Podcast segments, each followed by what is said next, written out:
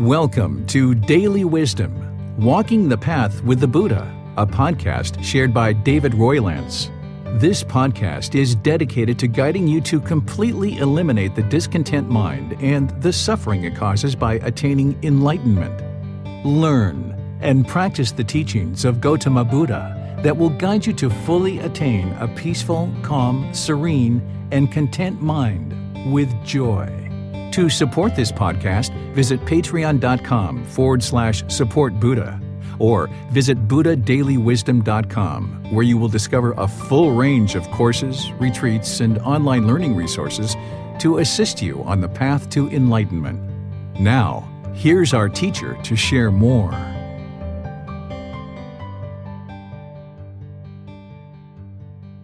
Sawadee Kap. Hello and welcome to Daily Wisdom Walking the Path with the Buddha. Today we're going to be doing loving kindness meditation in order to address this second significant problem that Gautama Buddha discovered about the unenlightened mind to help move the mind, training it towards this goal of enlightenment. So far, we've been talking primarily in this group learning program about craving, desire, attachment this wants or expectations, the way that the mind has this longing with a strong eagerness. And because the mind has this longing or this yearning, wanting something, expecting something, craving through these six senses, that it causes itself to be discontent. And we address that with breathing mindfulness meditation and generosity, which we'll talk more about generosity at another time. But there's also this second problem, and there's even a third one as well, which the second problem is hatred, anger, or ill will. We discussed this as part of the 10 fetters in our last class on Sunday. That one fetter there, fetter number five, is ill will. And this particular fetter, which we also talk about it as a poison or a unwholesome root, it can actually be antidoted with loving kindness. And we use loving kindness meditation to transform the mind, taking it away from this hatred, anger, ill will, and moving it towards this practice of loving kindness, where in daily life you can practice loving kindness. And that starts with meditation, but then you need to move that into practice in daily life so that in your daily life you're practicing loving kindness. But what is loving kindness and how do we do loving kindness meditation? That's what today's class is all about. So I'm really pleased that you decided to join us so that I can share what is loving kindness, share some of Gautama Buddha's words about loving kindness, because remember, I'm not interested in having you believe me about anything. So we'll actually share Gautama Buddha's words so you can see exactly what he taught and then I'll actually teach you loving kindness meditation so that you can incorporate it into your meditation practice. And we'll even do a meditation practice today where we'll be using loving kindness as part of our breathing mindfulness meditation. So if you've been practicing breathing mindfulness meditation over the last month or as part of learning it somewhere else, then incorporating loving kindness meditation into your practice is just going to help further your practice of meditation. But more importantly, it's going to further your life practice where you can now start practicing loving kindness in daily life and start to extinguish and eliminate some of this unwholesome results. Perhaps if you have been hostile or angry or having hatred or ill will towards people or beings around you, what we're going to be teaching you is how to transform that and extinguish it so that now you can bring your loving kindness into your daily life and actually start to experience the benefits of having done so. So, if as you have questions today, you can put those into Facebook, YouTube, or Zoom. Our moderators, James and Bassam, will see those and be able to make sure they get asked during the class. If you're in Zoom, you have the added feature of raising your hand electronically to ask any questions or follow up questions as we go in our class today. So let's go ahead and get started. First, with just talking about what is loving kindness. Loving kindness is active goodwill towards all beings without judgment. If you have ever been around Pali, which is the language that Gautama Buddha's teachings are most famous for because it's the Pali canon that really houses his teachings, but those teachings have been moved into English now. So rather than the Pali word of metta, we use the word loving kindness to represent what the Buddha was teaching in terms of this aspect of practice. Active goodwill is the opposite of ill will. This anger, this hatred, this ill will, this is the part of the mind that when you experience something displeasing or something that's disagreeable to you, you tend to push it away in thinking that that's going to solve the problem. And you may even get angry or hostile or bitter while this is happening. And the unenlightened mind thinks that if it just pushes this person or this situation out of the way, then you can maintain this kind of peaceful bubble and you'll be just fine. But the problem with that is every time something disagreeable or displeasing shows up into this bubble, the unenlightened mind wants to keep pushing it away and pushing it away and pushing it away, thinking that that's solving the problem, but it never actually solves the problem because the real problem is this anger, hatred, or ill will that's in the mind thinking that if you just push things away and you erect this wall between you and what is displeasing to you, that that's somehow going to solve the problem. But this leaves the practitioner in a position where you can't get along with everybody. You can't have open relationships where the mind is peaceful, calm, serene, and content with joy, no matter what is or is not happening around you. And see, the mind is still craving that permanence. It's still craving for agreeable things. It's still craving for pleasantness. And when it gets that pleasantness, then it experiences those pleasant feelings. But when it doesn't get what it wants, those pleasant feelings, then it experiences the painful feelings. And that's what the unenlightened mind is trying to push away. It's trying to push away those painful feelings and it's associating those painful feelings with this person or this situation. Because if the unenlightened mind isn't practicing right view, understanding that you are causing your own painful feelings, then the unenlightened mind is going to think this other person or this situation is what's causing the painful feelings. And the unenlightened mind wants to push that away, thinking that's going to solve the problem. But a wise practitioner who's practicing right view, understanding that you are causing your own discontentedness and you can eliminate it through the Eightfold Path, if you understand that you're causing all your own discontentedness, the pleasant feelings, painful feelings, and the feelings that are neither painful nor pleasant, well, when this disagreeable, unpleasant situation happens, rather than trying to push it away, what you need to do is practice loving kindness. And loving kindness, you can think about that in daily life as being polite, kind, friendly, and respectful to all beings. This is active goodwill or having a genuine interest in seeing others be well. And you need to do that without judgment because if you're judging, that these people deserve my loving kindness and these people don't. They're being hostile, they're being angry. I don't agree with them and they're disagreeable, they're displeasing, and I'm judging them as that. I'm labeling as the, them as that. Therefore, I'm not going to share loving kindness with them. This is that judgment. This is that comparison, right? So, in order to practice active goodwill towards all beings, the mind needs to eliminate judgment and see all beings as equal, practicing this active goodwill or this genuine interest in seeing all beings be well, all beings be peaceful. It needs to practice that with everybody through being polite, kind, friendly, and respectful. So, this second poison or this second unwholesome root or this second fire which we're going to talk about when we get to chapter 8. We're going to talk about these three poisons in detail. Loving kindness is the antidote to this poison of anger, hatred, or ill will. Another way to think about it is if the anger, hatred, and ill will is the unwholesome root, loving kindness is the wholesome root. It's the antidote, it's the remedy for hatred, anger, and ill will. So it helps to eliminate any kind of harshness or bitterness, hostility, resentment in the mind.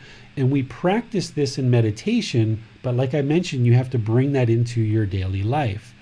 Loving kindness shows up as part of what we call the Brahma Viharas, which we will also be discussing in chapter 13.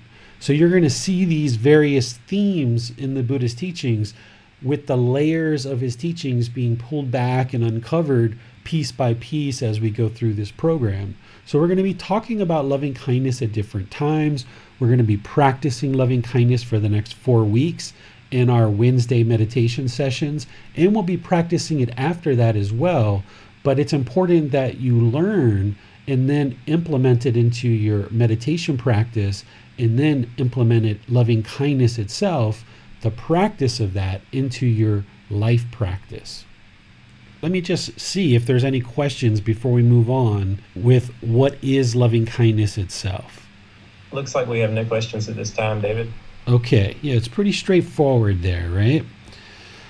Well, let's look at how loving kindness plugs into the Eightfold Path because one of the things that I talked about as we were previewing the Eightfold Path and we were going into those three sessions and talking about the Eightfold Path I talked about how the Eightfold Path is the core teaching of the Buddha, and pretty much everything plugs into that. And that is the life practice, the Eightfold Path. Well, we've got a couple of places here where we can investigate the Eightfold Path and we can see where loving kindness plugs right into it. Here, with the second step of the Eightfold Path being right intention, you can see that when the Buddha talks about right intention, he says the intention of renunciation, the intention of non ill will, which is another way of saying goodwill, right? Non ill will, because it's a double negative, right? The intention of harmlessness. This, monks, is called right intention. So, right here in the second step of the Eightfold Path, he's talking about essentially practicing goodwill because without this intention of harmlessness, this intention of non ill will, then this whole natural law of karma, of cause and effect and action and result, essentially the result of your decisions, by setting your intention that you aren't interested in harming other beings, then this is going to only propagate throughout the rest of your life practice when we talk about speech and actions and livelihood and right effort, right mindfulness, right concentration. Everything that we do on this path is all based in harmlessness, doing no harm to any beings. So you can see it right there in right intention. And then when he talks about right speech, and we get into the five factors of well spoken speech, he calls it out directly right? He talks in the fifth factor of the five factors of well spoken speech that in order to speak in a way that doesn't cause harm, he says that the speech should be spoken with a mind of loving kindness. And if you remember those five factors, the first factor is spoken at the right time, what we say is true, spoken gently, what we say is beneficial, and spoken with a mind of loving kindness. You can even think about all of these really being loving kindness because this active goodwill, or what I'm kind of also saying is polite, kind, friendly, and respectful. Well, to be polite, kind, friendly, and respectful, we would speak at the right time. What we would say is true. We would speak gently, right? We would speak beneficially. And then the Buddha sums this up with in a mind of loving kindness. And then he goes on to talk in the five factors of well spoken speech about blameless speech, about not blaming others. So, this whole practice of the Eightfold Path in this life practice that you're building is really, in a lot of ways, permeating and filled with loving kindness. Here we can see even more where the Buddha is talking in another place, not in the Eightfold Path, but in another place of his teachings. He's talking about the type of speech that might be encountered as we end up progressing in our life. He talks about those five factors, but he talks about both sides. He says, you know, speech might be spoken at the right time or it might be untimely. It might be true or it might be false. This is people speaking to us. It might be gentle or it might be harsh. It might be beneficial or it might be unbeneficial. It might be spoken with loving kindness or it might be infused with hate, essentially, is what he's talking about harshness, right? And he says other people might speak to us this way. And he says, you know, what should we do when other people speak to us? Either they speak to us with the five factors of well spoken speech, or they don't speak to us with the five factors of well spoken speech because depending on where you live, you may not have very many people that are practicing these teachings and they may not be practicing the five factors of well-spoken speech so what you may be encountering on a regular basis is people who speak at the wrong time people who speak falsely people who speak harshly people who speak unbeneficially people who speak with harshness and hate and here's what the buddha says when you encounter anybody at all. He says, Herein, monks, you should train thus. Our minds will remain unaffected, and we shall utter no evil words. We shall reside compassionate for their welfare, with a mind of loving kindness, without inner hate.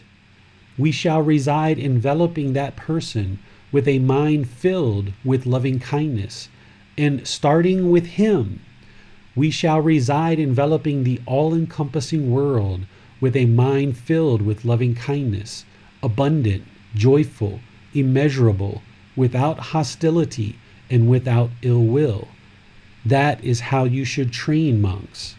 Right? So, what he's getting to here is if somebody else is speaking harshly, or someone else is speaking unbeneficially, or someone else is speaking with hate, it doesn't serve any good purpose for us to speak with evil words. It doesn't do us any good to return that anger and hostility with anger and hostility, right? The old adage, two wrongs don't make a right kind of thing. So if someone else is being angry and hostile with us, this is just a result of the decisions we've made, either the relationships that we're in, the occupation and the workplace that we've chosen, the place that we might live. Perhaps the people that are being angry, hateful, and harsh with us are people that we were angry and harsh with in the past. And now this is the result of our harshness coming out to them, now coming back to us. Well, you don't extinguish this hatred, this anger, this ill will coming to you from others by returning more hatred, anger, and ill will. You've actually got to get to the point where you are no longer speaking with anger, hatred, and ill will, that you utter no evil words. Because if you're calm, if you're polite, if you're friendly, if you're respectful, and that's the way you're being, and the other people are being angry and hostile with you, well, that's on them. Is causing them harm, not you. But if you start speaking with a mind of hate and you start speaking this way and you start having actions based on this, then it's going to cause you harm. But what happens is that ego, right? That self that we were talking about on Sunday, when somebody speaks angrily or harsh with you, you might feel like, oh, I'm not going to take this. I'm going to come up over the top of them. There's no way I'm going to allow them to talk to me like this. I've got to show them who's boss. Well, now you're just being angry and hostile back, and it doesn't help your practice The more anger, hostility that you put out, the more anger and hostility and bitterness that's going to come back to you. So you've got to train to the point where even in situations where people are being angry and harsh with you, you can get to the point where the mind is unaffected and you utter no evil words. And the way that you do that is through loving kindness meditation, training in loving kindness meditation during your meditation practice, and then bring that into your daily life. And more and more and more, this will transform the mind. It's not going to be just one session and everything's fixed, right? The mind didn't get this way in just one 30 minute session or one hour session. It took many weeks, months, and years for the mind to accumulate all this conditioning where it's now perhaps being angry and harsh with others. So you're going to need some time to transform this. And that's the gradual training and gradual progress that the Buddha talks about. And the meditation is the way to actually do that. So let's look at some of the words the Buddha talks specifically about meditation. Because remember, I'm not interested in you believing anything that I say. So I'm showing you the Buddha's words directly. And the beauty is that he spoke so clearly and so precisely, so concisely, that there's no interpretation here whatsoever. It's just clearly his words. This first bullet point about meditation with loving kindness, and these are just a few that I've drawn out of his teachings He's talking to his son, Rahula. Some people think that the Buddha left his family and never actually came back, but he actually did. And his son and his wife and his stepmother and cousins and a lot of people came and joined him to actually be part of his community. So Rahula is his son, and he's speaking here to his son. Rahula, develop meditation on loving kindness. For when you develop meditation on loving kindness, any ill will will be abandoned. It doesn't get much more clear than that. I showed you guys on Sunday where ill will is one of the fetters, one of the things that is keeping the mind in the unenlightened state that needs to be abandoned. It needs to be eliminated from the mind. And here the Buddha is giving you the solution. The fetter is telling you what the problem is. It's saying, here's the problem there's ill will in the mind. It's keeping you in the unenlightened state where you can't be peaceful, calm, serene, and content with joy with everybody around you. Here's the problem. And now, here's the Buddha saying what the solution is develop meditation on loving kindness. For when you develop meditation on loving kindness, any ill will will be abandoned. And then the next one loving kindness should be developed to abandon ill will plain and simple. And then here's a third one. He says, Suppose they should ask, but what, friends, is the reason unarisen anger does not arise and arisen anger is abandoned? So he's saying, you know, if somebody asks you how to not allow anger to arise, and any anger that has arisen, how do you get rid of it?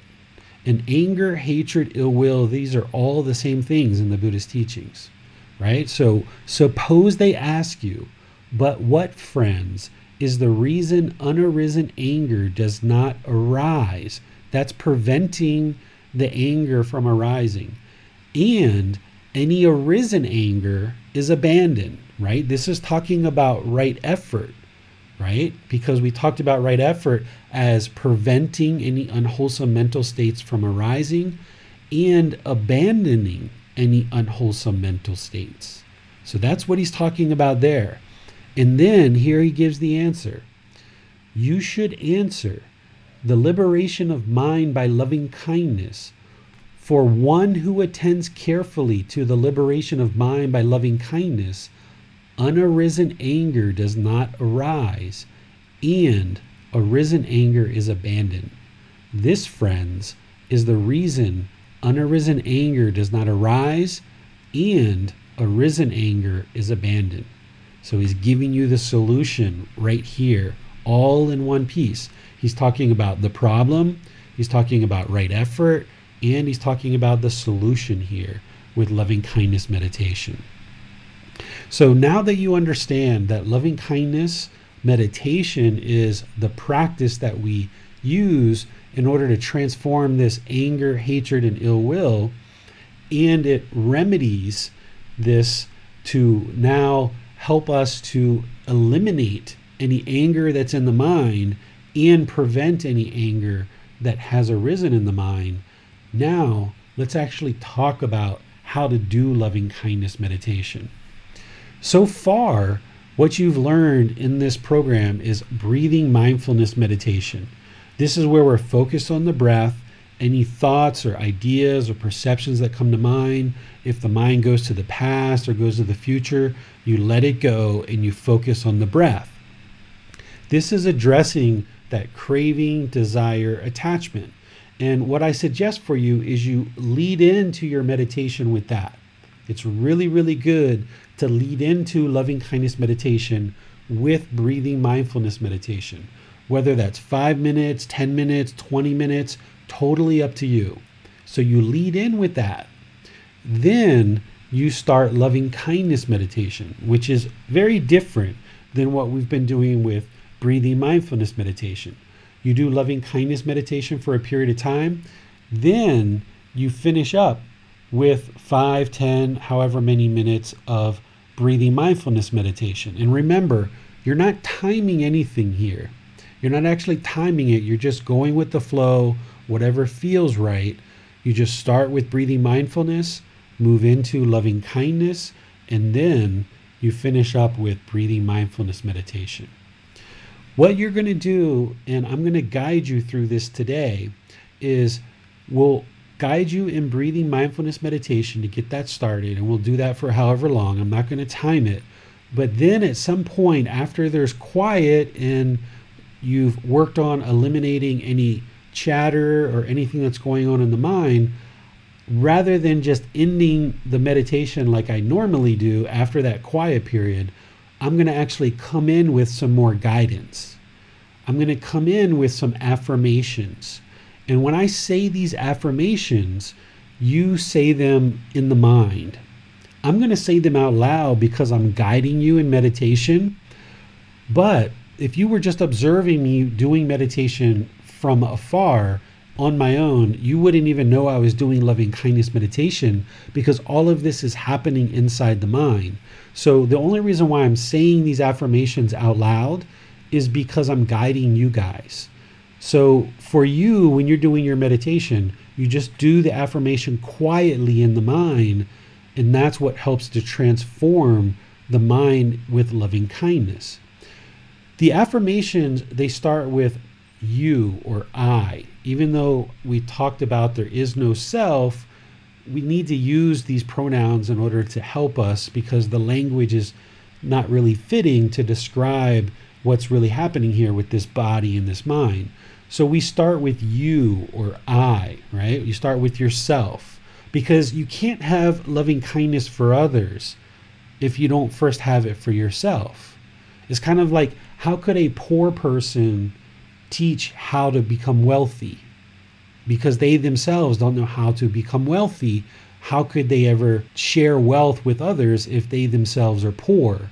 So you've got to develop loving kindness for your own self, even though there is no self, because oftentimes we have this negative self talk we have this negative self chatter, we have this diminished self esteem, this diminished self respect. And again, there is no self, but we're talking about directing it at our mind, that we don't have this for our own self, okay? Just using that language as a way to refer to this mind, okay? So that's why you got to start with you, right? So the affirmation here is, may I be peaceful. And we're using this affirmation peaceful because it doesn't require you to do anything. We're not saying, may I be kind, right? We're not saying, may I be respectful, even though I'm saying that's how to practice it in daily life polite, kind, friendly, and respectful. But in our meditation, we're not interested in burdening ourselves with anything. we're interested in just training the mind to be peaceful. Okay? And then the second affirmation is, May I be safe. Because that doesn't require you to do anything. May I be well. And then may I be free of all discontentedness and the suffering it causes. Right? This is essentially may you eliminate all this discontentedness. May you attain enlightenment. Right? That's kind of the goal, the objective, the interest that you're setting here with this affirmation. Then you expand your ring from you or I to a little bit further. And I oftentimes will start, may we, meaning those of us in the class, may we be peaceful. May we be safe. May we be well. May we be free of all discontentedness in the suffering it causes. And then you can go through successive rings. You can do this by relationship. You can do it, you know, may my parents, may my life partner, may my children, may my neighbors, you know, siblings, you know, you can do it that way. You can do it based on geography, you know, based on your neighborhood, your town, your state, your country, the continent, you know, so forth and so on. You can do this many different ways, and eventually you would like to get to the point where it's all beings, where you've totally encompassed all beings and you haven't left anyone out. So you'll hear me do this over the course of this entire program where I'll change how I do this every time. What you're seeing in the slides is you're seeing three rings that are very simple, but I can tell you that I don't really do it this way. It's just an example to help you see because I couldn't put eight or 10 or 12 rings of phrases here that I normally do more than three rings. But if you're just starting out and you would like to do three rings, you can do just these three rings of may I, we, may all beings. Typically, what you would like to do is anybody in your life that you're having challenges with, that you're finding it difficult to have loving kindness for these people, you would like them to show up in your meditation. And I've given the example in the past where, as I grew up, I had a really difficult relationship with my mom. So when I first started out with loving kindness meditation, I used to always include my mom individually as her own individual ring. And it took a good six months or more of doing that before finally I was able to release the resentment and hostility that I had for her based on the things that I grew up with. And having done so, it allowed us to open up our relationship and it allowed me to now practice in a really good way of interacting with her with loving kindness. So remember that this meditation and this entire practice on the path to enlightenment is all about changing your mind, right? It's all about changing your mind. There's nothing here that is a prayer or that you're trying to change other people through your affirmations. Because even in the situation where I was working very closely to eliminate any kind of anger or hostility I had for my mom, I would still go around her and she would sometimes be angered and hostile with me. But because I had changed my mind and I had started practicing loving kindness more and more and more and more, then slowly she started responding to me differently. I wasn't doing this practice because I was trying to change her. I was trying to change my mind so that when I went around her or I used to do this a lot when I was in America and I had certain customers that were challenging or certain students. There might have been certain employees that I was having challenges with. Our landlord at one time, who I was renting space from, was causing a lot of challenges based on some of the decisions he was making. So I needed to have loving kindness for all of these people and many more around me so I ensured that they showed up in my meditation for however long I needed, for two weeks, two months, what have you, in order to ensure that I was improving the condition of my mind. Because once you improve the condition of your mind, now when you're around that person, the mind is going to be softened a bit, and now you'll start speaking differently with them. Your actions will be differently around them they still might not choose to change, right? Because the change is on them. They need to choose to decide to change, but you're changing. And now, more and more and more, you start changing the mind in meditation. And then when you go out into the world, you start interacting with people in a very different way than perhaps that you're interacting with them now. And what you're going to find is people are going to observe that you are practicing loving kindness, even though they're not on this path perhaps, but this is going to improve your kamma. This is going to improve the results because your decision is to cultivate this loving kindness and practice this loving kindness in daily life. So, therefore, the more and more and more that you do this around all the different relationships that you have, whether it's life partners, children, family, coworkers, your bosses, your neighbors, even people that you have a 30 second relationship with, I suggest you practice loving kindness, right? If you have a gas station attendant, if you have a delivery person who's delivering packages at your door, if you're ordering pizza and pizza comes to your door or any kind of delivery or whatever, even though it's a 30 second relationship, practice loving kindness and just get in the habit of every single person that you interact with that you practice loving kindness because then it becomes easier and easier and easier because you're chipping away at this harshness and this bitterness. So, for example, when delivery people show up here to our house, I always wai them. I always say, hello, how are you? How's your day going? We make the exchange very politely, very kindly. And before they leave, I always remember to wai them. And then I say in Thai to them, I say, have a very wonderful day. Right. And even though there was just a two or three minute relationship there, I was practicing loving kindness and that will bring you joy.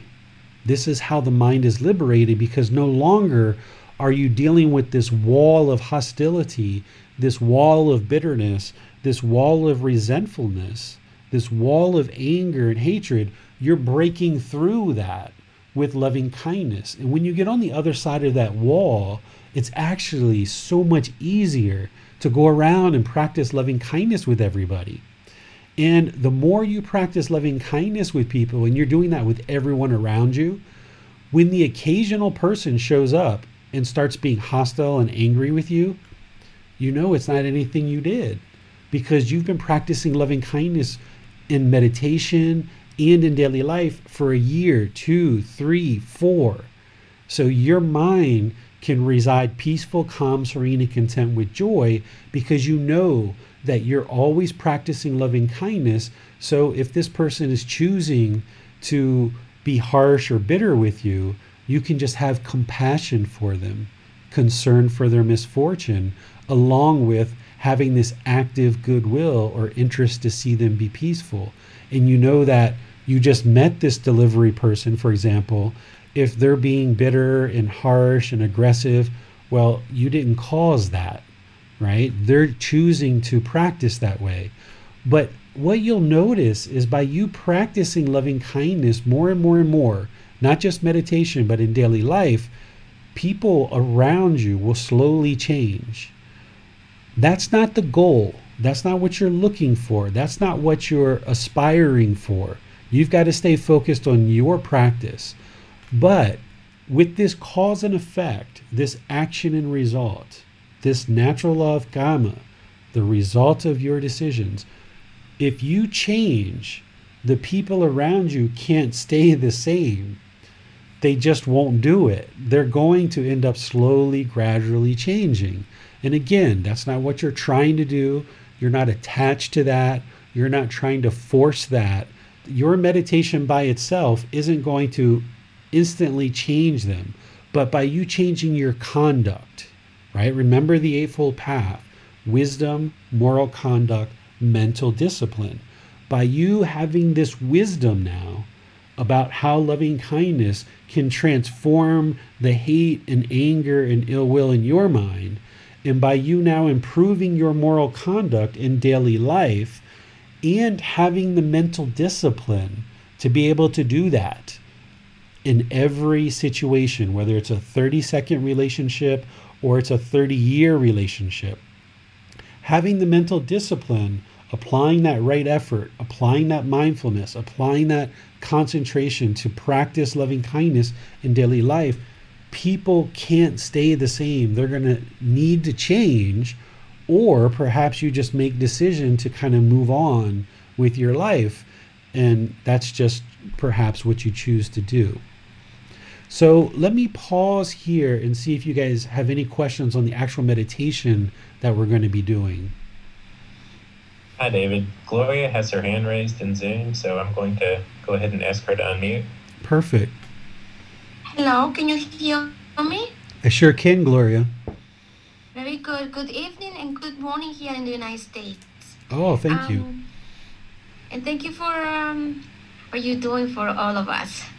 Um, so my question is, um, I just wonder. I know you have you have been speaking about my question. I think maybe it has been responded already, but I just wonder what what is the magic or what is it that the love and kindness meditation does in the mind i know you you were talking about it um, and i think i was like oh he responded but um, you know for me it's like this what's going on what what happens in the mind by us repeating these beautiful sentences Yeah, so we're going to lead into loving kindness with breathing mindfulness meditation, which trains the mind to let go, to let go, and let go. And what you're doing is you're letting go of the thoughts, ideas, perceptions, the past, the future. You're training the mind to let go and kind of soften the mind and letting go of that hatred, letting go of that anger, letting go of that ill will, but letting go of all mental objects, all mental conditioning, right? Then, when we move into loving kindness, what we're doing is we're bringing in this wholesomeness, these wholesome, active goodwill without judgment. So, these affirmations that you do on the out breath, right? So, we're going to be breathing in, and then on the out breath, may I be peaceful. And some people visualize like almost like syrup going over you. And then when you get to we or your mom or your dad or your life partner or your neighbors. So what you're doing is you're transforming the mind to rather than think hostility, bitterness, anger, oh, I don't like this person. I don't agree with them. They don't agree with me. Oh, they looked at me funny. They commented negatively about the clothes I wore today. Instead, you're saying, you know, let's just say Barbara, right? I don't know if we have any Barbaras here. I don't think so. If we uh, if we have a Barbara at work and and there's been some problems between us and Barbara, well, rather than hold on to that bitterness, then what we're going to do in this ring is eventually we'll get to may Barbara be peaceful. May Barbara be safe. May Barbara be well. May Barbara be free of all discontentedness and the suffering it causes. And we're not changing Barbara through our meditation, but we're changing our mind. This change isn't going to happen in just one session. It's going to take many sessions. But now, when we're around Barbara, that affirmation of may I be peaceful, right? May Barbara be peaceful. May I be safe. May Barbara be safe. This is going to come through in your intentions, your speech, in your actions as you interact with this person. So, this change is a gradual change that shifts in the mind so you can let go of the hostility and bitterness and bring in this active goodwill without judgment. Hi, David. I had a question of clarification. Loving kindness meditation isn't so much about projecting loving kindness out into the world, it's about cultivating it within ourselves, right? Exactly. You're cultivating it within this mind, right? You're cultivating it within this mind. And the reason, like I mentioned, that we're starting with I is because oftentimes people harbor these negative self talk in your own mind directed at yourself, directed at your own self. So if you never get over that, but instead you're trying to cultivate all this loving kindness for Barbara, but you still look at yourself very negatively and you have lots of harsh words for yourself when everything's quiet, then it's going to be hard for you to have loving kindness for Barbara when you don't even treat your own self kind, right? You don't even have this genuine interest in your own self being peaceful. So that's why what we're doing is we're cultivating and improving the condition of our mind, starting first with I. But then, even when we move through these successive rings, we're changing how our mind relates to Barbara and how our mind relates to other people in our life. And the way that some people choose to form their rings is, you know, starting with I, of course, with, with yourself, then go to people that you're fairly on good terms with that like maybe it's your life partner or your children or if you have a good relationship with your mom and dad and your siblings or something like this. People who are uh, somewhat easy for you to get along with. Then you kind of go to groups of people that maybe you haven't really interacted with very much and maybe more neutral like your neighbors or other people that you know are just kind of acquaintances. And then kind of going to some of the more challenging people that you are finding it challenging to have loving kindness for and going to them as a ring.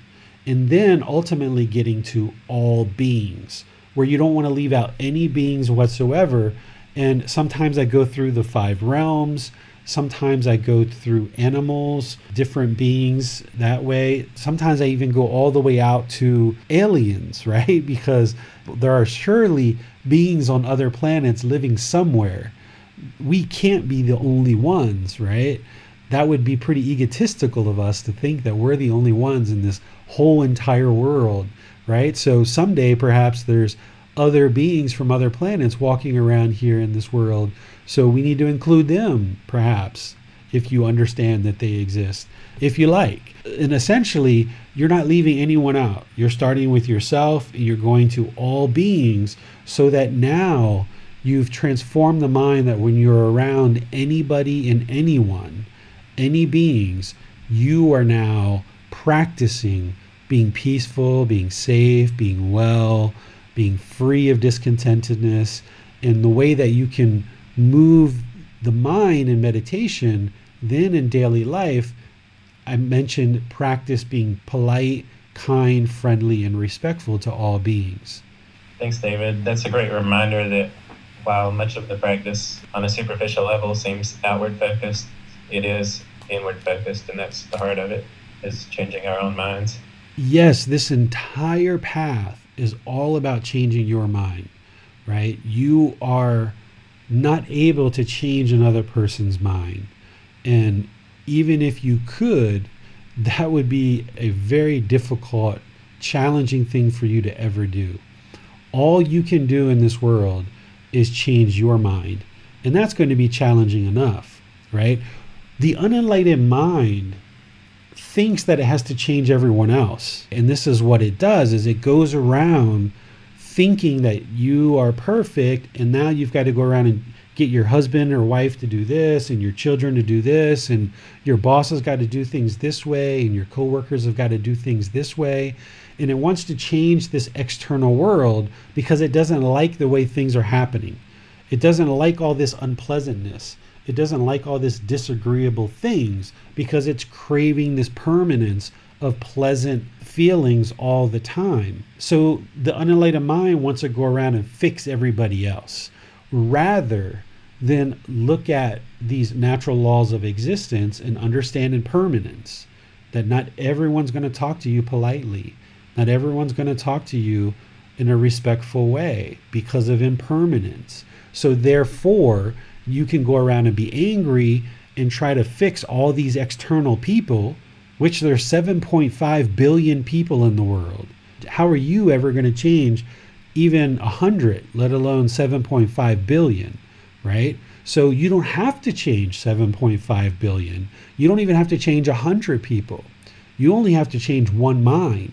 Because if you train your mind in Gautama Buddha's teachings, not only with loving kindness meditation, but all the other teachings, then whether someone's speaking polite and kind with you, or they're speaking impolite and unkind, your mind can still be peaceful, calm, serene, and content with joy because your mind will be deeply trained to understand impermanence. Your mind will be deeply trained to not speak evil and talk angrily to people. And even when somebody's talking angrily to you, you'll know you haven't been talking this way to people for six months or a year or two years. So when somebody shows up in your life and starts being disrespectful, or they're starting to be angered or harsh, you know that it's them because your mind can be peaceful knowing that you haven't been speaking this way for many, many, many, many years. And that's how you extinguish all your unwholesome kamma. So when I first started practicing this path really closely, prior to that, I had been going around speaking pretty unkind to certain people in my life, including my wife. So when I started practicing this path really closely, I had cleaned up my conduct, but she was still kind of hostile and angry at me. So I went through about a year and a half, two years or so of her still being hostile and upset with me. But slowly over time, this was extinguished more and more and more and more and more. Of course, she had to do the work.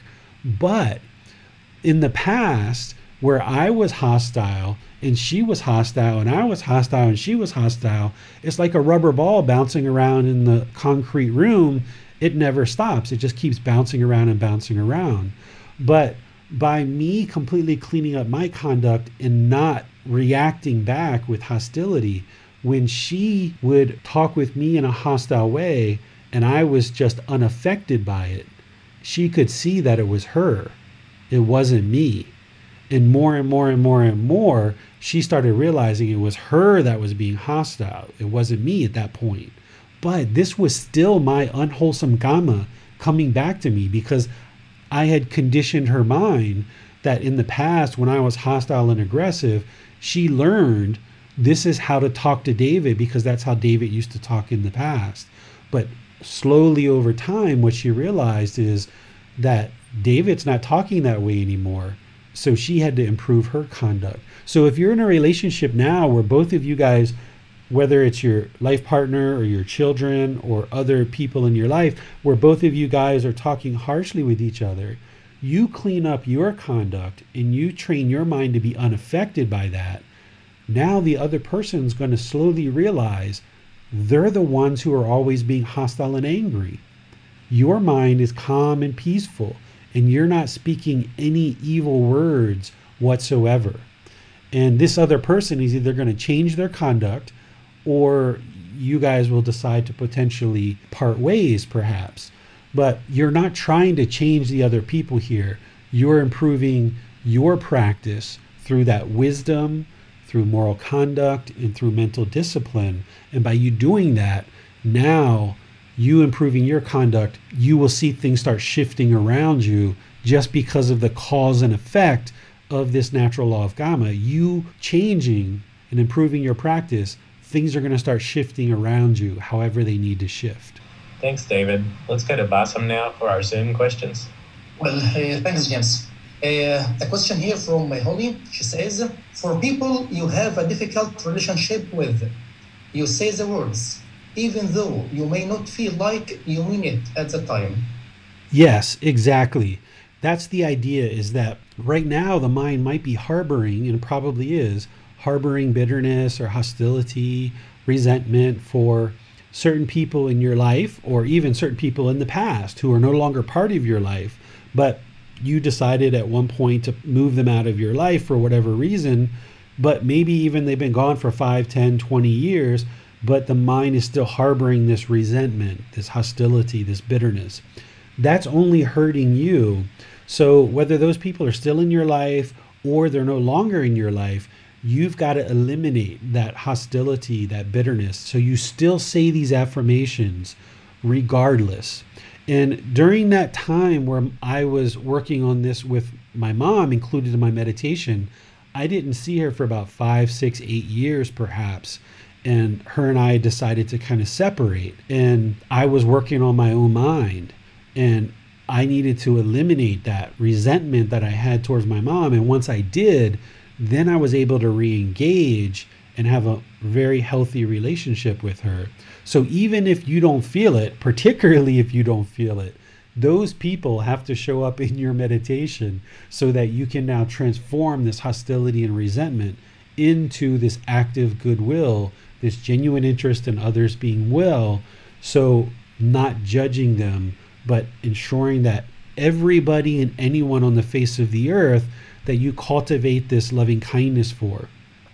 Something else that I can share with you that might make this a little bit easier is Gautama Buddha shared that through all of our countless past lives, that there is no being that is in existence today that hasn't previously been your mother, your father, your brother, your sister, or some other relative. So, in past lives, when you were a snake or a lizard or ape or crocodile or, or even a human being or, or even in some of the other realms, every single being that is in existence today was your family member at some point. So maybe Bassam and I were sisters when we were lizards, and Holly was my dad when I was an ape, and you were an ape, or uh, Jacqueline was my sister when we were human beings, right? So this kind of goes along with what we kind of talk about in our culture is how we should really look at everybody as family. Well, the Buddha, he actually does give exactly the reason why, because of these countless lives that we've had prior to this one, that every single being in existence today has previously been one of our relatives. So, cultivating this active goodwill towards all beings without judgment is really helpful for you to now start relating to people as if they are close relatives. And if you have hostile relationships with your close relatives, maybe you haven't yet experienced what it's like to have true love and unconditional love from people around you. But one of the things that we do here in Chiang Mai, Thailand, is when we go out into public spaces and we're at a restaurant and there's waiters or waitresses, food servers, taxi drivers, there's people that come to our house to deliver water or like I mentioned pizza or food. We refer to everybody as big brother, little brother, big sister, little sister, mom, dad, grandma, grandfather.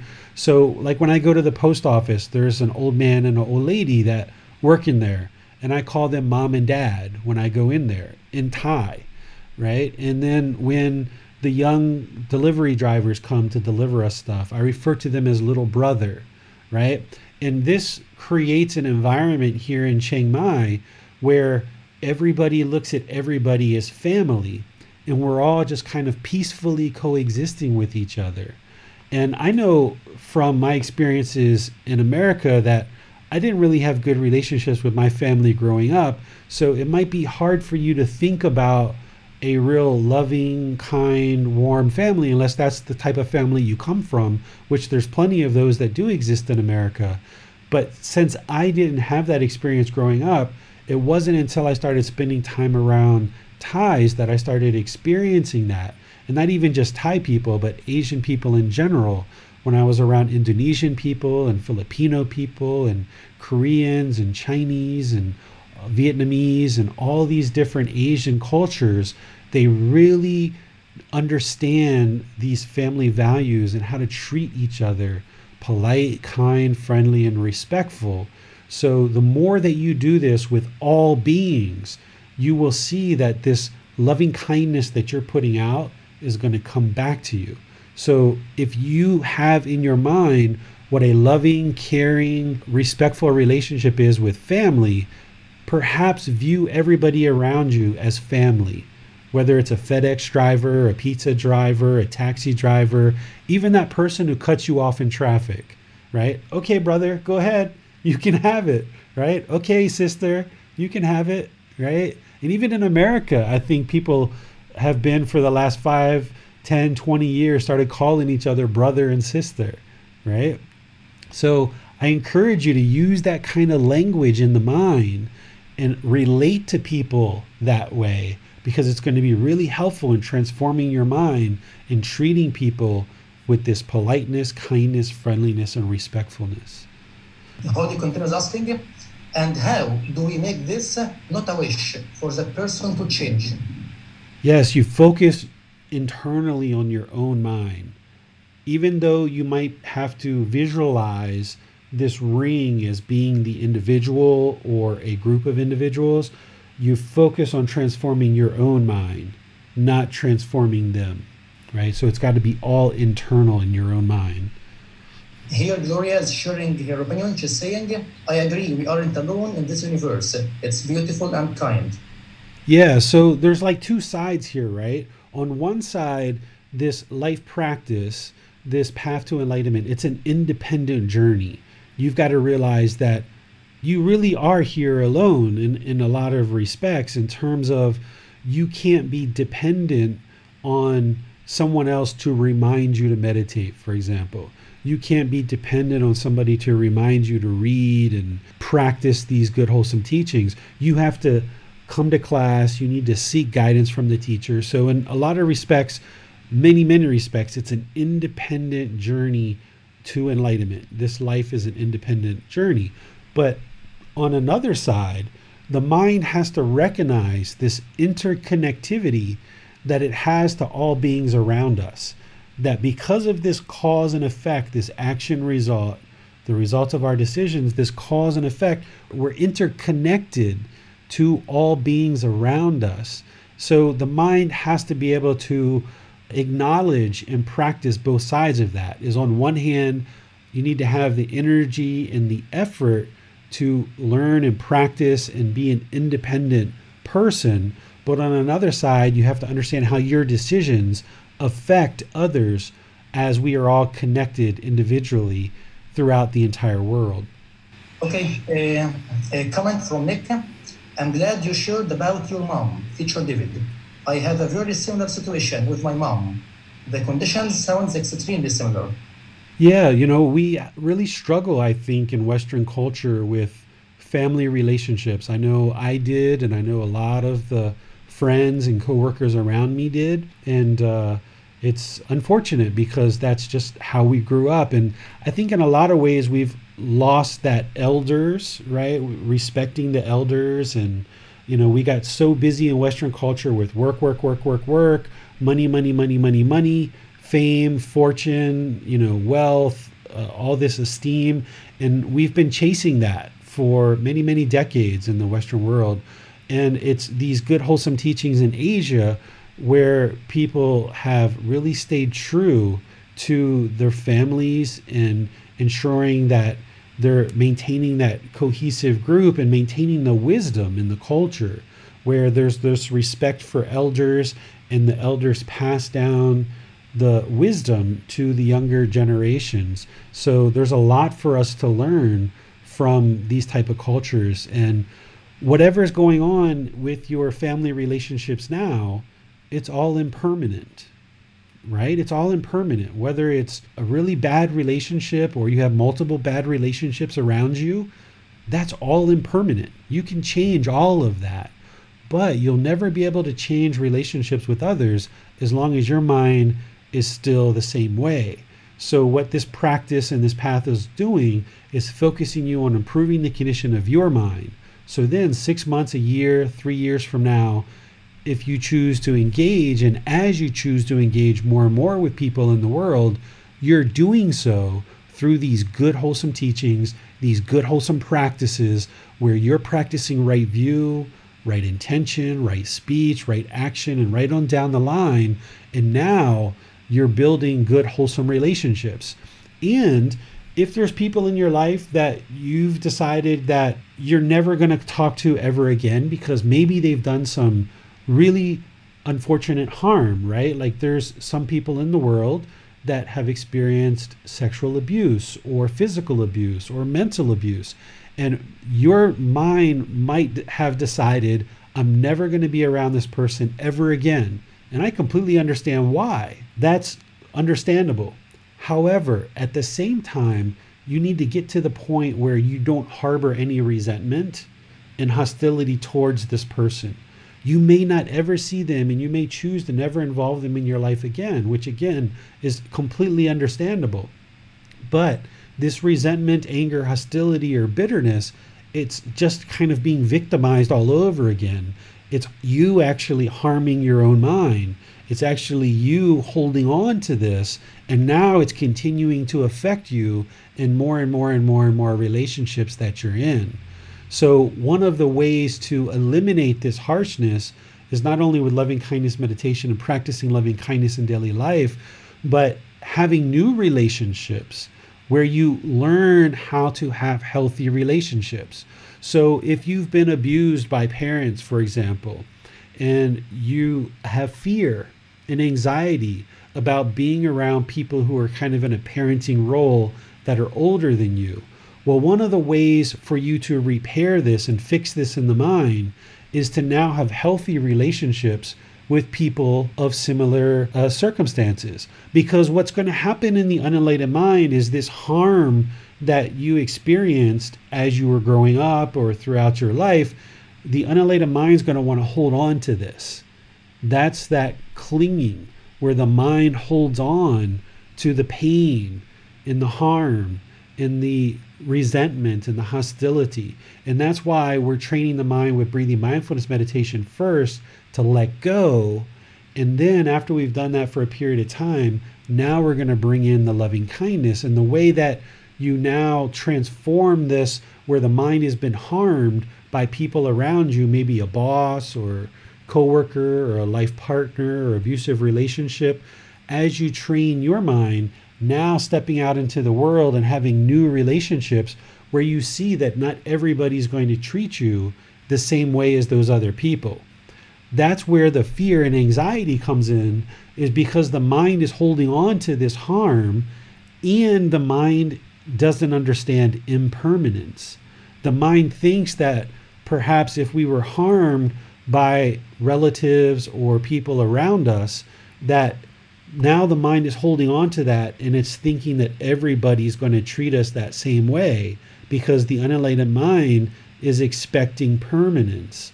But now, through understanding impermanence and that that was an isolated situation, and now you can actually open up to the world more and more and more and kind of emerge from this shell that we oftentimes create in the unenlightened mind. We, as we push everybody away and we push everybody away, we create this very isolated life that the Buddha talks about as seclusion or solitude. We get very isolated. And now that we work on our mind and you improve how you understand the world and you improve how you relate to other people, you can step out into the world and now build healthy relationships and build a whole new life. But you're still going to need to let go of this resentment and hostility that you have for other people that perhaps were once in your life or that are currently in your life. Okay, uh, a question here. Uh, actually, two questions. In first 1, may I be safe, may I be peaceful. Of course, these are not desires, or it will be an, a kind of attachment.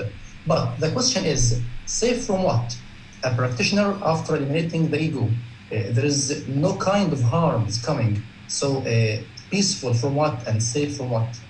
This is just a way to use an affirmation that is non burdening. You can actually change these if you would like these are the the phrases that I use and that I know work and you're welcome to use these if you like but I don't have any particular thing that I'm saying be uh, safe from what other than harm be well from what you know just be well in general be peaceful be serene be calm this is just a non-burdening affirmation that I'm using that I know works but you can change these if you like. Just be sure that it doesn't burden you or others. So you wouldn't say, May I be kind, because that requires you to do something.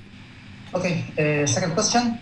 Loving kindness. Uh, the goal here is just to eliminate ill will and cultivate uh, loving for all beings. So, is it an endless objective uh, with the meaning of after eliminating ill will? a practitioner will also be required or will need to continue practicing loving kindness? There's nothing in this practice that is required. Everything is done by choice and you choose to learn and practice. What we do as teachers is we guide you and we point the way to awakening the mind and enlightenment, and then you make the choice of learning, reflecting, and then practicing so you can see the truth for yourself.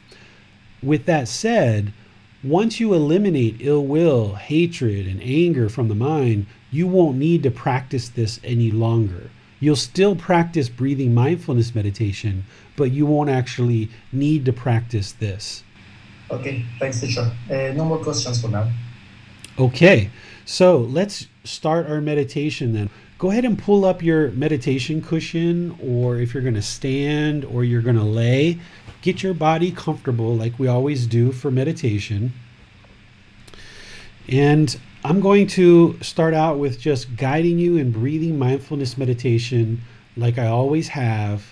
And then at some point, I will come back in with loving kindness and helping to guide you in that. So just go ahead and close your eyes.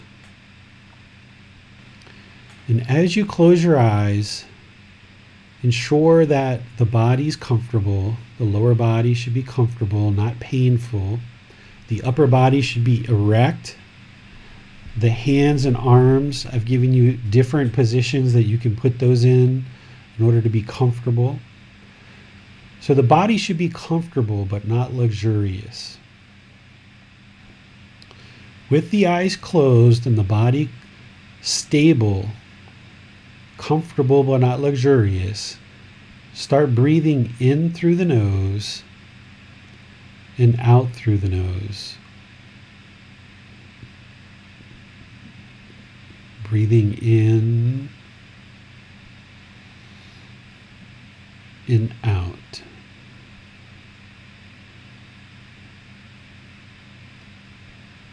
Breathing in and out.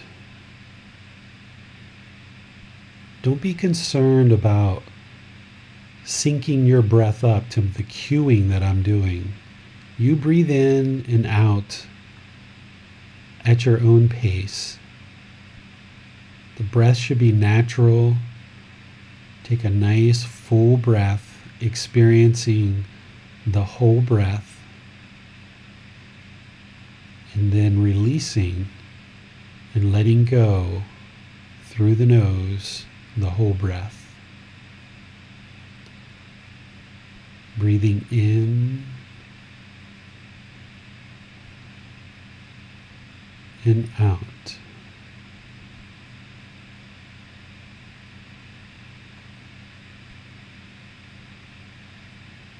And breathing in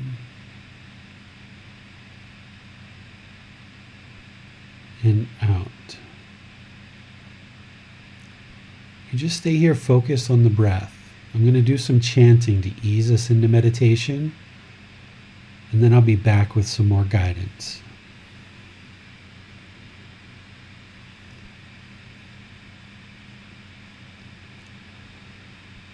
Arahang สัมมาสัมพุทธมหาเกวา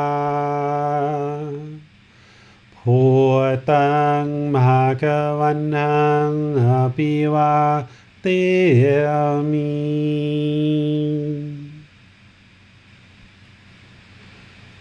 สวะคาโตมหากวัตตาตัมโม Naman Namasami.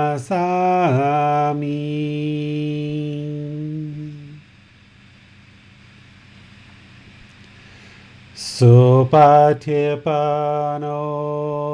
Mhakavato Sawaka Sangho Sangha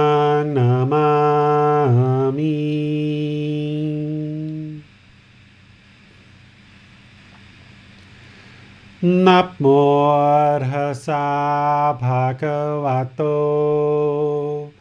อะระหะโตสัมมาสัมพุทธัสสะ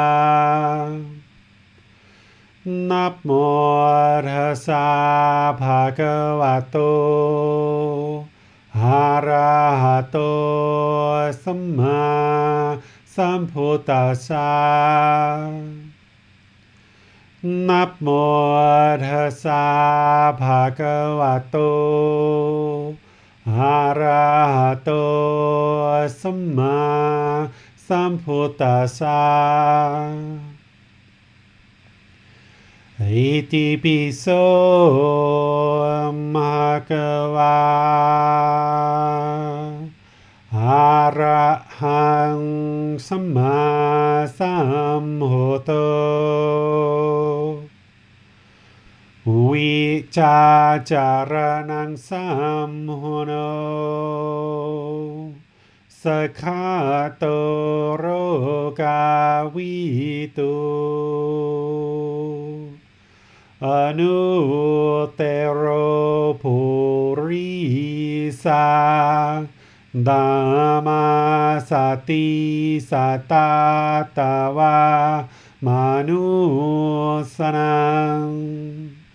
भूतो भगवाति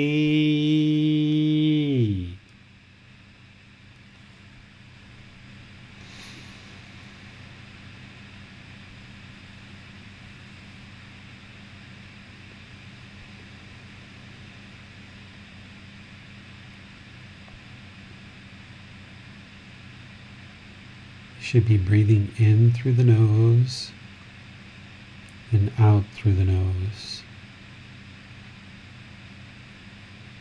Take a nice natural breath, breathing in and out.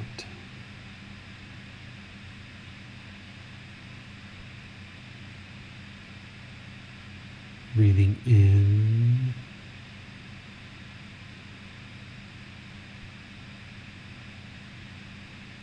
and out.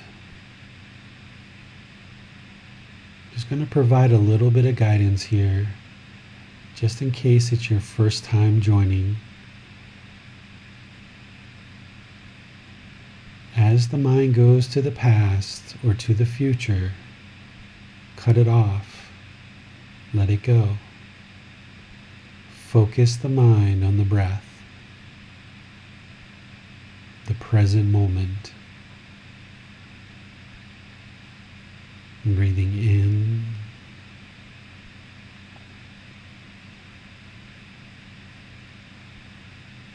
and out.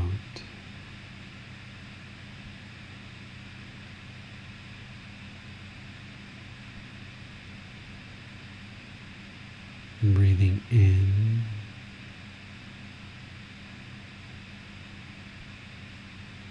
and out.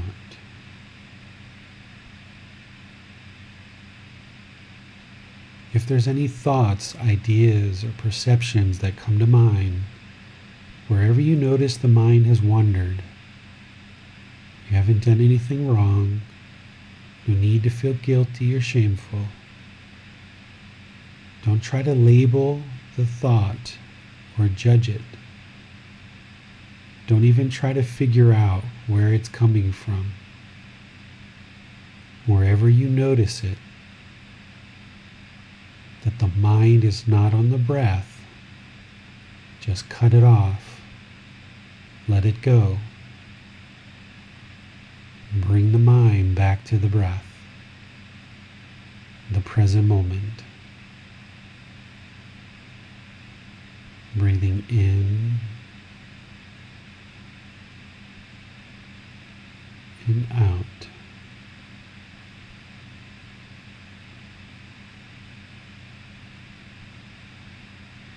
Breathing in and out. I'm going to leave you to just focus on the breath. And then at some point, I'll come back in with guidance for loving kindness meditation. Just focus on the breath. Breathing in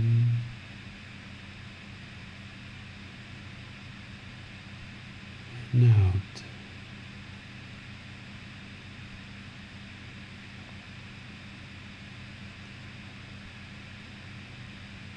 Breathing in and out.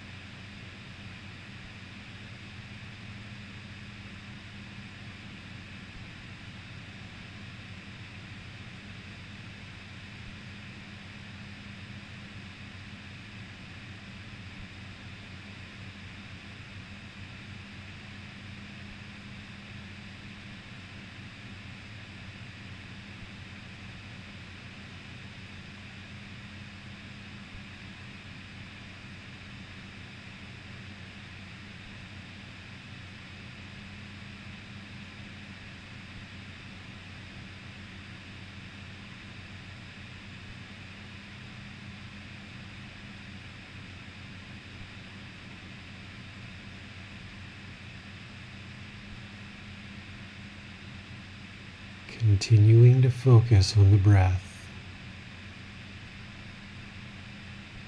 Breathing in and out. Breathe at your own pace.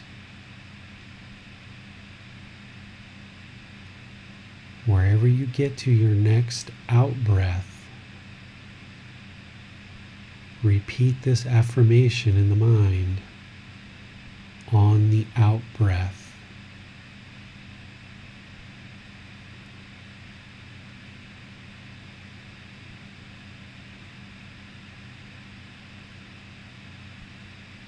May I be peaceful.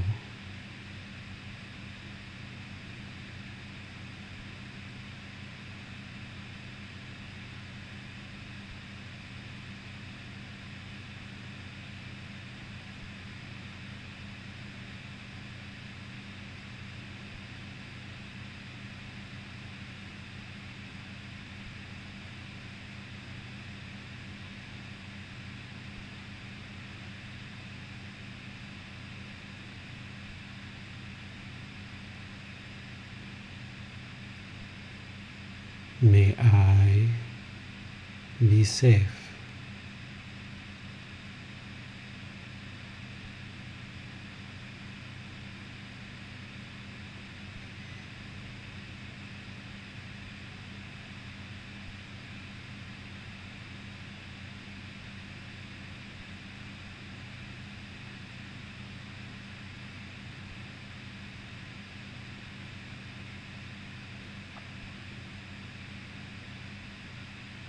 May I be well.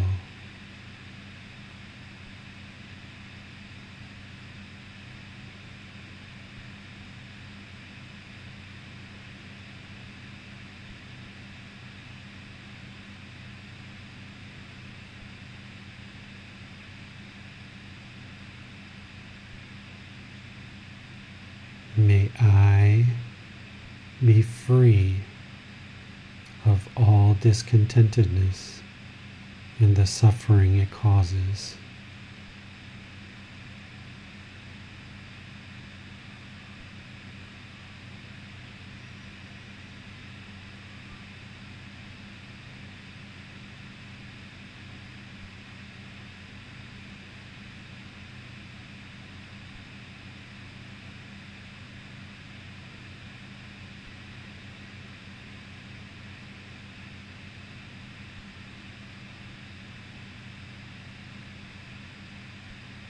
May we be peaceful.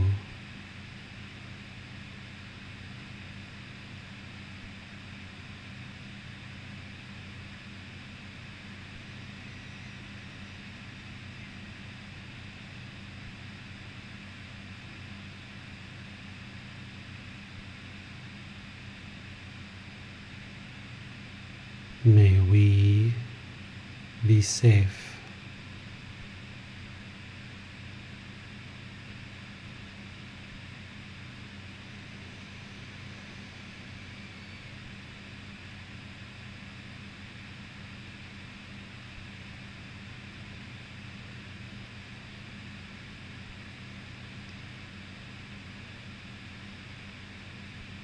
May we be well.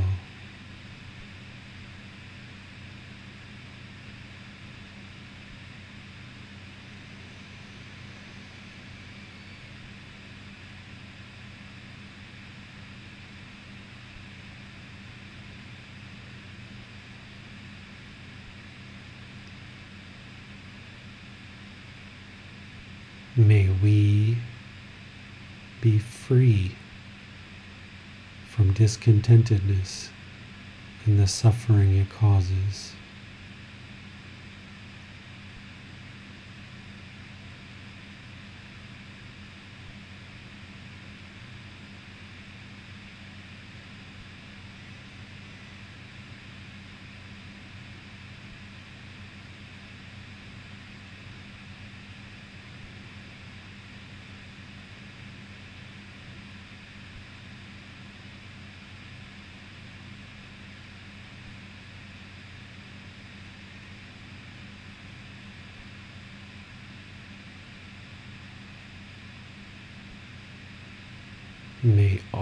beings be peaceful.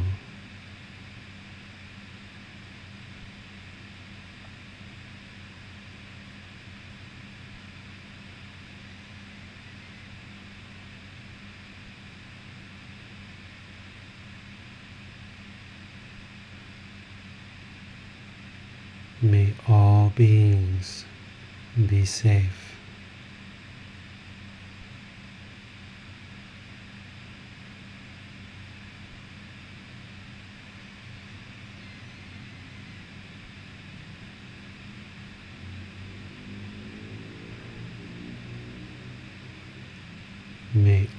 Beings be well.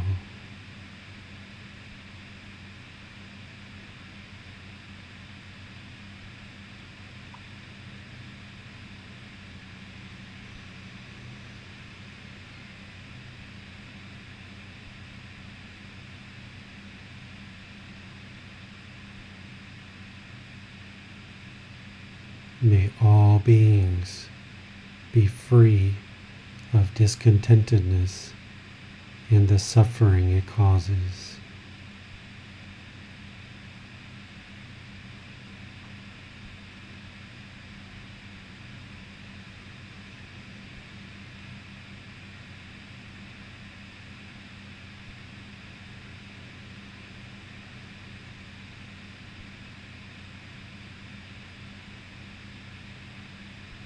Continue to focus on the breath, breathing mindfulness meditation. Breathing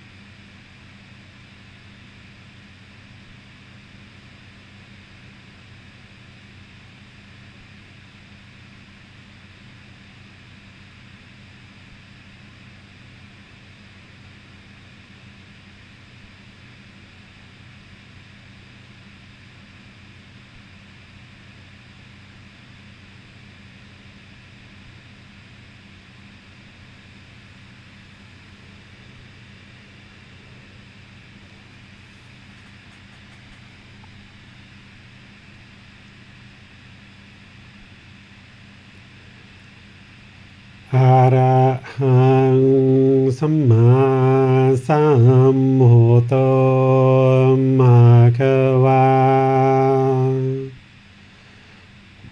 ภูตังมะคะวันหังอภิวาติ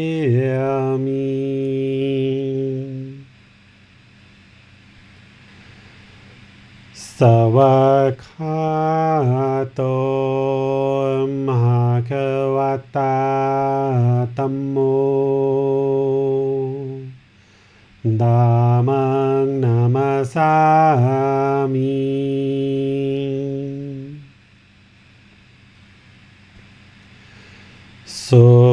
सुपतिपनो भगवतो सावकसङ्घो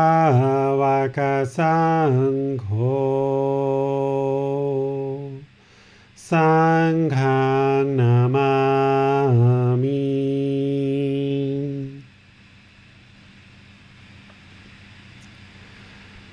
นับโมทัสสะภะคะวะโตอะระหะโต สัมมาสัมพุทธัสสะนับโมทัสสะภะคะวะโตอะระหะโต สัมมาสัมพุทธัสสะ นับโมทัสสะภะคะวะโต อะระหะโต สัมมาสัมพุทธัสสะ อิติปิโสมะคะวะ อะระหัง สัมมาสัมพุทโธ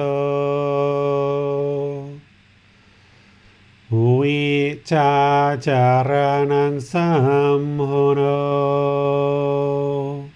สขาโตโรกาวิตุอนุเตโรภูริสา दामा सती सता तवा मानुसना भूतो भगवाति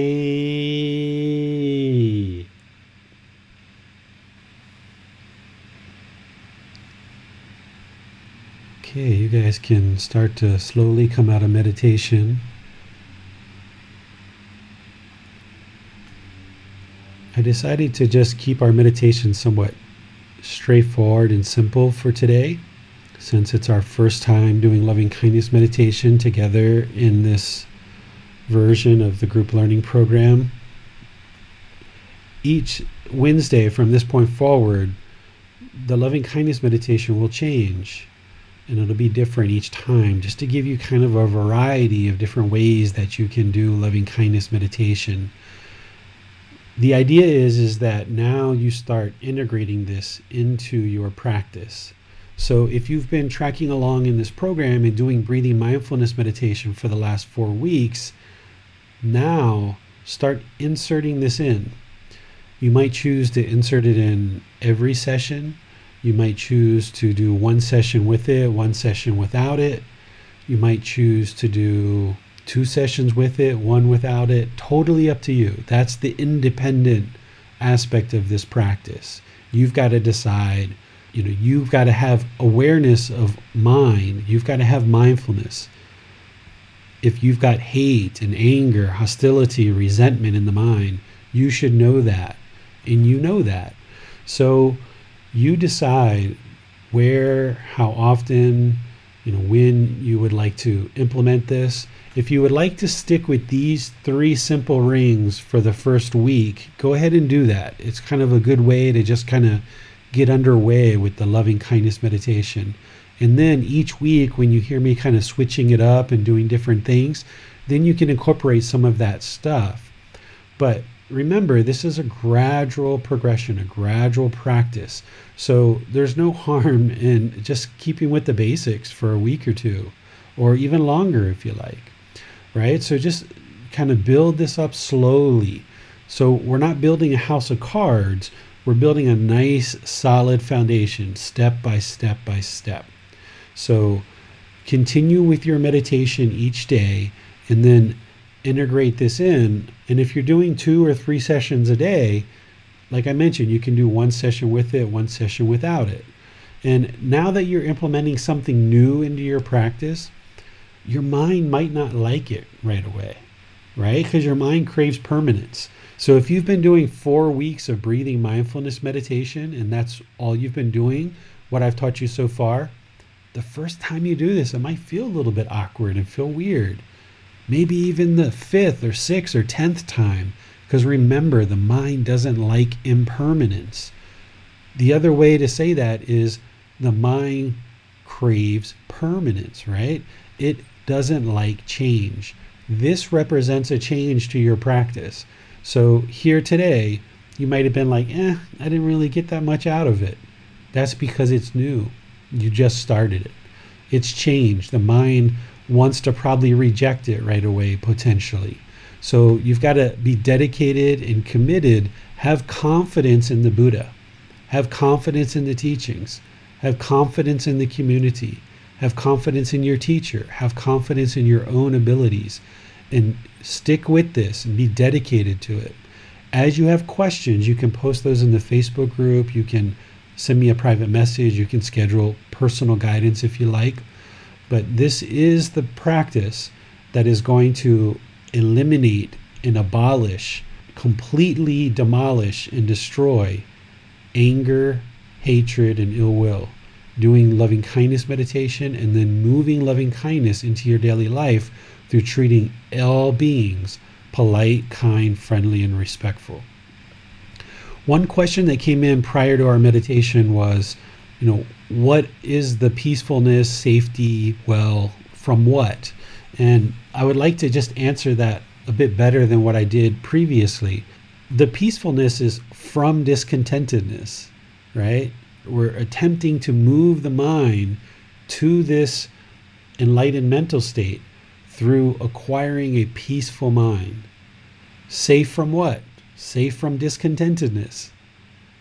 Being well from what? From discontentedness, right? So that last statement is summing all of this up is that you're liberating the mind through loving kindness. We talk about liberating the mind through wisdom.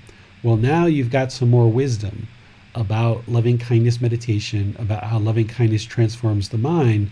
Now you've got that intellectual understanding. Now you've got to reflect on this and then you've got to move it into practice. Don't believe what I'm saying here. Don't believe me. Practice it for many weeks. Not only the meditation, but practicing loving kindness in daily life. And then you see how it improves your life, how it improves the condition of the mind, how it improves your daily practice, your life practice. So don't believe anything that I've shared with you today, but practice it so that you can see the truth for yourself. Are there any questions that you guys have, either Facebook, YouTube, or Zoom? I had a question, David. I noticed that during loving kindness meditation, you leave a gap of perhaps 10 to 20 seconds between the affirmations. And I was wondering if you can explain why that is and what benefits that has for our loving kindness meditation.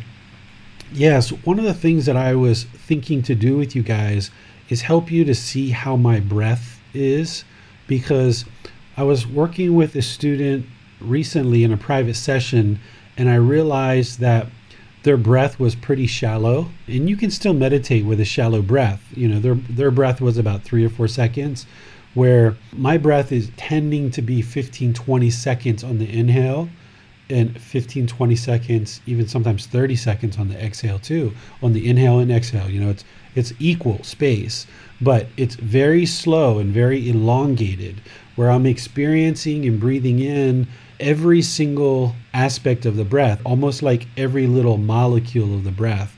So when I'm breathing in, it's a 10, 15, 20 second, sometimes 30 second inhale. And then on the exhale, I'm going to say that affirmation and slowly bring the air out. Without the air being controlled, it's going to come out very slowly. And this loving kindness is just going to ooze out of the mind. And then between the groupings, like may I and may we, I'm going to take two or three inhale and exhales there before I go to the next grouping because I really like to make sure that that grouping really soaks into the mind. So I'm really experiencing every aspect of the breath. And this is during breathing mindfulness meditation too.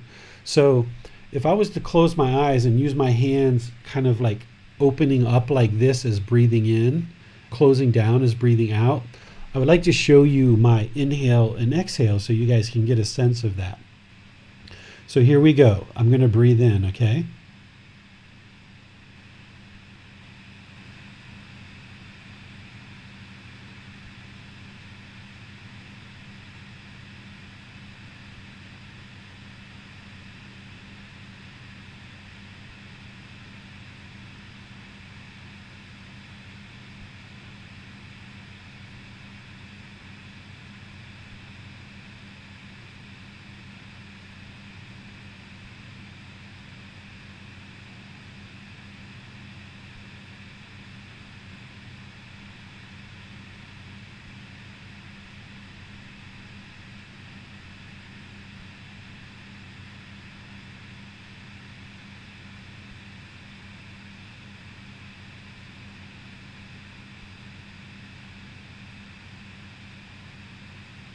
So that was just two breath cycles, two inhales and two exhales.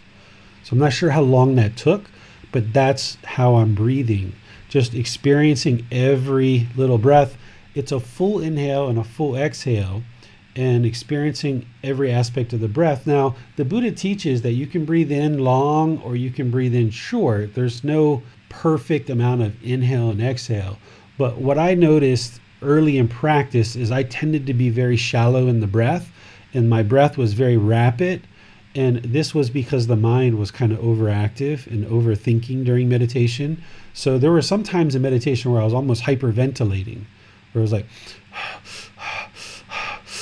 right? Because the mind was just overactive. I had to really focus on slowing down the breath. And by slowing down the breath, the mind was experiencing the breath slower and slower and slower, and that slowed the mind down as well. So I encourage you guys, if you're noticing that you're breathing in just three or four seconds and it's really short, is to elongate your breath because this is going to help to slow the mind down. Right? You don't want to take these big gulps of air and these big exhales of air. You would like it to be nice and steady and slow but without really forcing or controlling the breath. Just a nice, slow, gradual inhale and a nice, slow, gradual exhale. Okay. Thanks, David. We have a question on Zoom, so let's go to Bassam now. Okay. Um, uh, two questions from uh, Sarah. She's asking, what do I do if sending these wishes to a person I have problems with makes me feel very uncomfortable or even sad during meditation. Just observe it or going back to the breath.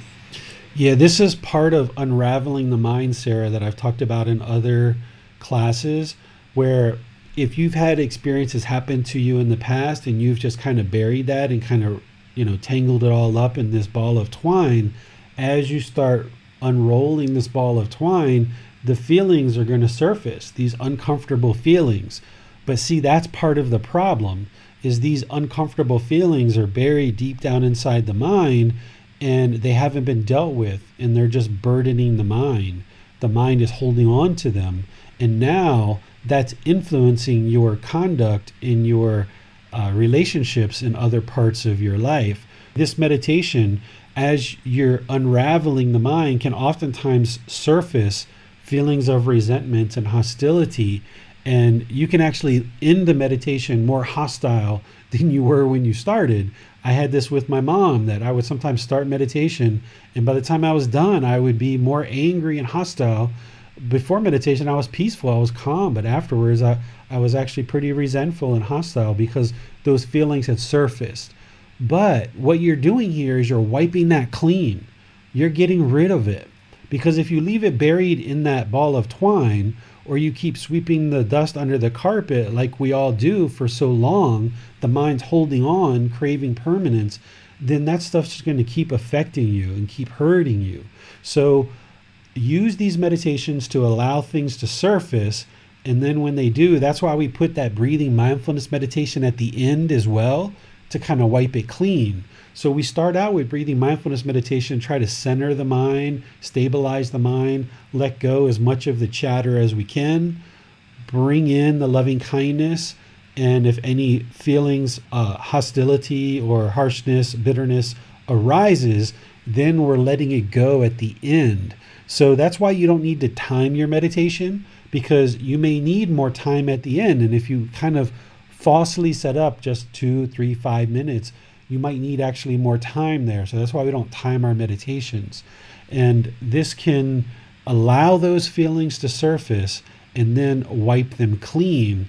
And as you do this more and more and more, eventually you'll get to the other side of this where the mind is more awake and you've let go of this burden of carrying around this bitterness or hostility and the mind will be light and the buddha calls you know tranquility or equanimity he talks about in the mind as the mind releases this burden okay uh, sarah continues and uh, should i continue focusing on the breath or the person or group person uh, sorry or a person group to which i send these sentences yeah, so continue to focus on the loving kindness meditation while you're in there. And then when you're outside of the loving kindness meditation and the breathing mindfulness, focus on the breath. But remember, you're not necessarily sending wishes to people, you're focusing internally where you're changing the condition of your mind. That now, when you're around these people, you will start functioning in a more peaceful way because you've changed your mind. So we're not sending prayers or sending wishes to others. You're actually focusing on influencing and changing the condition of your mind. Okay, uh, thanks, teacher. Uh, no more questions for now.